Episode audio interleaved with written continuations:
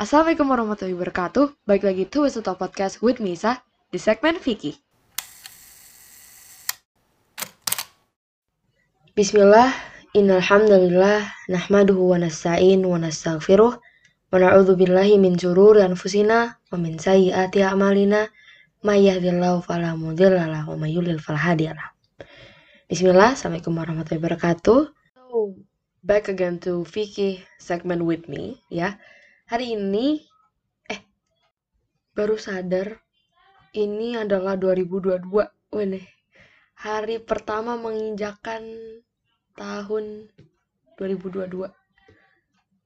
Jujur um, maksudnya masih nggak percaya ya. I still can't believe it kalau saya sudah nge-podcast satu tahun. wow.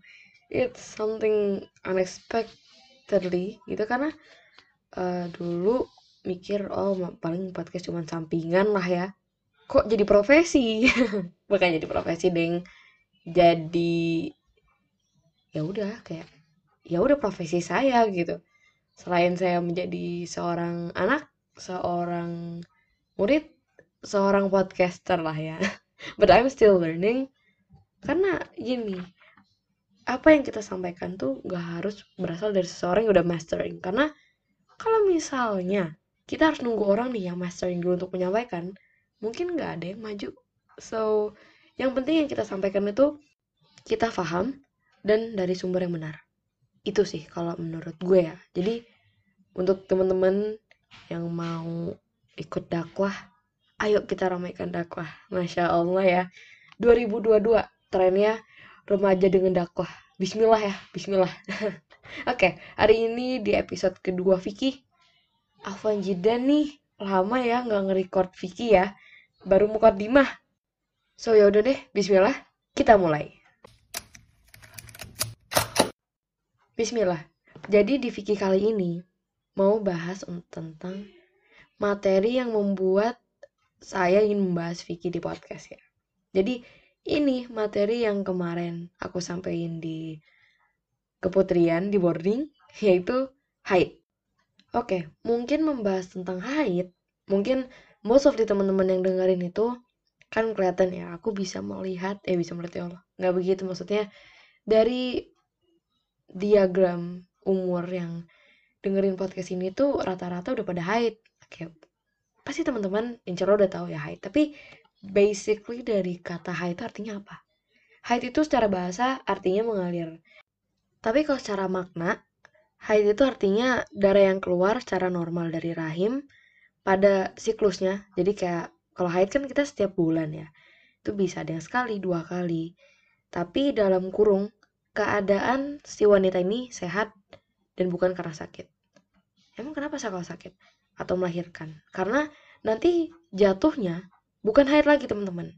Emang permasalahan darah ini uh, mengalir ya, maksudnya mengalir di sini tuh kayak banyak gitu.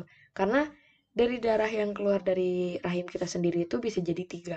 Ada haid ada nifas ada juga darah istihamil semuanya beda. Kalau haid itu yang biasanya keluar karena nggak dibuahi jadi haid yang keluar setiap bulan. Kalau nifas itu terjadi setelah proses melahirkan. Tapi kalau istihadah itu memang darah penyakit.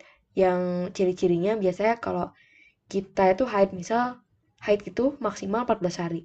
Tapi kalau darahnya masih keluar lebih dari 14 hari, itu kemungkinan darah istihadah. Dan itu memang beda banget ya. Nanti insya Allah bakal kita bahas.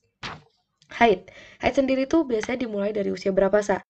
Kalau dalam riwayat Ibunda Aisyah radhiyallahu anha, beliau mengatakan idza balaghatil jariyatu tis'atasinina fahiyam ro'ah. Apa tuh artinya? Apabila anak perempuan sudah mencapai usia 9 tahun, ia telah menjadi seorang wanita. Berarti cepet banget ya. Jujur pas awal, maksudnya belum mempelajari materi ini ya, sebelum keputrian tuh, aku mikirnya mungkin 12 tahun kali ya. Ternyata 9 tahun. Wah cepet banget ya. Nah, tadi kan usia dimulainya haid nih, ya. Kalau usia selesainya haid tuh kapan sih, Sa? Nah, dalam riwayat Ibunda Aisyah tuh Ibu Aisyah juga bilang nih, apabila wanita telah mencapai usia 50 tahun, ia telah keluar dari batasan haid. Jadi, mungkin teman-teman pernah dengar kali ya yang namanya menopause jadi itu memang kalau usia 50 biasanya 45 50 tuh udah selesai ya masa haidnya Oke, tadi kita udah bahas tentang usia mulainya. Sekarang kita bakal bahas siklusnya. Waktunya haid tuh minimal maksimal berapa sih? Oke, kalau haid sendiri ya, biasanya kalau minimal tuh kayaknya nggak ada. Mungkin lebihnya ke maksimal. Kalau misalnya udah melewati 14 hari, teman-teman, itu kemungkinan darah istihadoh. Apa sih, Sa, darah istihadoh? Oke, jadi darah istihadoh itu adalah darah yang keluar karena memang penyakit, entah itu dari rahim ya, mostly itu penyakit dari rahim gak sih jadi darah itu keluar karena penyakit rahim bukan karena sel telur yang tidak dibuahi gitu dan memang beda banget kalau misalnya darah haid itu kan dia kayak ada baunya gitu. Tapi kalau darah istihadah tuh kayak basically kayak darah biasa gitu. Dan dia cair nggak kental kayak darah haid. Oke sekarang kita bakal bahas tentang do and don't pas lagi haid. Mungkin kita bakal bahas don't kali ya. Karena sebenarnya do-nya banyak tapi don't-nya ini nih yang penting. Oke, kita bakal bahas hal haram yang dilakuin pas seorang wanita lagi haid. Pertama nih, dilarang menggauli istri ketika dia sedang haid. Kenapa sih? Ini ada di dalam dalil Al-Baqarah ayat 222. A'udzu billahi minasyaitonir rajim. Fa'tazilun nisaa fil mahid wa la taqrabuhunna hatta. Apa artinya? Oleh sebab itu, hendaklah kalian menjauhkan diri dari wanita pada waktu haid dan janganlah kalian mendekati mereka sebelum mereka suci. Al-Baqarah ayat 222. Dan ketika ayat itu turun, Nabi langsung bersabda, Lakukanlah segala sesuatu dengan istri yang sedang haid, kecuali nikah, dalam kurung jima. Jadi memang Rasul sudah melarang juga ya. Kedua, talak. Apa sih talak? Talak itu dalam bahasa artinya melepas. Jadi kalau dalam bahasa Indonesia itu artinya berpisah. Dalilnya ada di surat At-Tolak ayat 1. Fatol likuhunna iddatihinna. Hendaklah kalian menceraikan mereka pada waktu mereka dapat menghadapi masa idahnya. Masa idah itu apa sih, Sa? Oke, singkatnya dari masa idah itu masa di mana seorang wanita itu ditinggal. Entah itu ditinggal mati, cerai, entah ditinggal suaminya lah intinya. Selama kurang lebih tiga bulan atau tiga kali masa haid apa sih alasannya kenapa gitu jadi alasannya itu salah satunya itu takutnya terjadi rujukan nih teman-teman.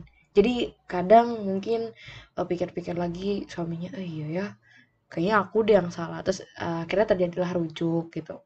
Sama alasan kedua itu untuk meyakinkan kalau misalnya takutnya nih uh, seorang wanita ini menikah dalam waktu misalnya dia nggak ngikutin masa idahnya takutnya ini dipertanyakan nih kehamilan ini karena suaminya yang udah cerai tadi atau sama suami yang baru. Karena takut terjadi kebingungan nih, aduh ini bapaknya siapa ya? Nasabnya ke mana ya? Gitu. Terus apalagi sih yang nggak boleh? Sholat, obvious. Puasa, obvious. Tawaf, nggak boleh juga. Ini ada dalam sabda Rasulullah SAW kepada Aisyah radhiallahu anha yang sedang haid. Kata Rasul apa sih? Lakukanlah semua manasik yang dilakukan oleh orang yang berhaji, tetapi jangan melakukan tawaf di Ka'bah hingga kamu suci. Berarti jelas ya, fix tawaf itu dicarat dulu kalau lagi haid. Selanjutnya, baca Al-Quran. Untuk hukum membaca Al-Quran sendiri, banyak banget ulama dari kalangan sahabat itu ada yang bilang boleh, ada yang bilang enggak. Tapi kalau dari aku sendiri, lebih baik membaca Al-Quran itu kalau di beberapa keadaan yang kayak kita nih harus membaca Al-Quran. Misal, kita nih seorang ya penuntut ilmu misal kita anak pesantren lah. Which mean kita tuh mostly megang Al-Quran terus Masya Allah ya. Karena kita pasti butuh buat ngafal murojaah cari dalil belajar entah itu fikih atau sirah. Itu kan butuh banget ya which mean itu udah urgent banget dan itu nggak apa-apa jatuhnya. Menyentuh mushaf.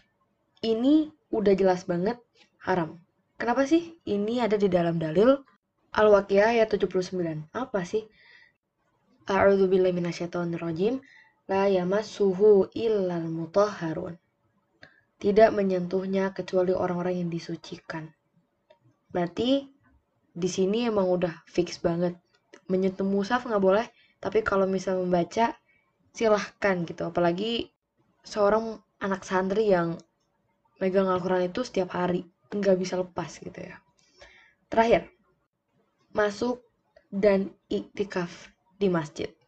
Loh kenapa nggak boleh sa? Kan itu baik banget kayak positive vibes banget. Kenapa nggak boleh? Oke ini dalilnya ada dalam sabda Nabi la uhillul masjidah di junubi wala haid. Apa artinya? Aku tidak menghalalkan masjid bagi orang-orang yang junub dan wanita yang haid. Jadi kenapa sih nggak boleh salah satu alasannya karena kita dalam keadaan yang nggak suci teman-teman. Which mean masjid itu tempat yang suci banget. Itu tempat yang emang khusus banget itu rumah Allah. Dan itu tempat kita untuk beribadah nih. Kita mau live ketemu sama Allah tuh dari sholat ya kan? Dan kita tuh datang di rumahnya Allah. Kalau misalnya kita yang lagi haid nih nggak sengaja ketika kita duduk atau jalan terus eh kita nggak nyadar kalau darah haid kita itu mengotori masjid karena darah haid itu termasuknya najis. Jadi bisa membatalkan seseorang kalau lagi sholat gitu. Makanya lebih baik di rumah aja. Dan memang seorang wanita tuh lebih baik kalau sholat ya di rumah aja. Tapi kalau udah punya yang halal nih aduh sorry ya yang ngomong belum punya yang halal. Pokoknya yang udah punya yang halal bisalah berdua ya kan. Tapi keadaannya nggak pas haid ya. Oke itu down tentang haid sekarang kita bahas dunya nih apa yang harus kita lakuin kalau kita udah selesai haid Ya ini obvious pertama, mandi wajib. Rasulullah SAW bersabda, tinggalkanlah sholat selama hari-hari yang kamu mengalami haid padanya. Kemudian mandilah dan sholatlah. Jadi kalau kamu nggak mandi wajib, sholat kamu nggak diterima. Jadi nggak sah. Jadi dosa. Jadi itu penting banget. Kalau kamu nggak mandi, terus kamu sholat aja. Wah, eh, nggak uh, diterima men gitu. Jadi itu yang harus kita lakuin setelah kita haid ya. Sisanya kalian tau lah ya kalian bisa sholat, kalian bisa ngaji, kalian bisa zikir, kalian bisa lakuin ibadah-ibadah yang nggak bisa nih pas lagi haid. Setelah haid kita udah bebas men, kita mau puasa, mau tawaf, mau sholat, nggak ada yang larang. So mungkin itu dulu materi untuk haid kali ini. Insya Allah bakal ada lanjutannya untuk istihadoh sama nifas. Ditunggu ya. Dan tolong bagi teman-teman yang pengen request untuk materi selanjutnya bisa langsung aja DM di Instagram at isa.talk atau pengen email deh mungkin cerita atau apa bisa langsung aja email di email kita. Jujur aku lupa, jadi silakan buka aja di Instagramnya langsung ada kode kontaknya dan Tolong maafkan kalau misalnya ada salah kata atau salah dalil, karena sesungguhnya kesalahan itu berasal dari aku dan syaitan, dan kebenaran hanya dari Allah Ta'ala. Isa pamit undur diri. Subhanakallahumma wa bihamdika, asyhadu an la ilaha illa anta, astagfiruka wa atubu Wassalamualaikum warahmatullahi wabarakatuh.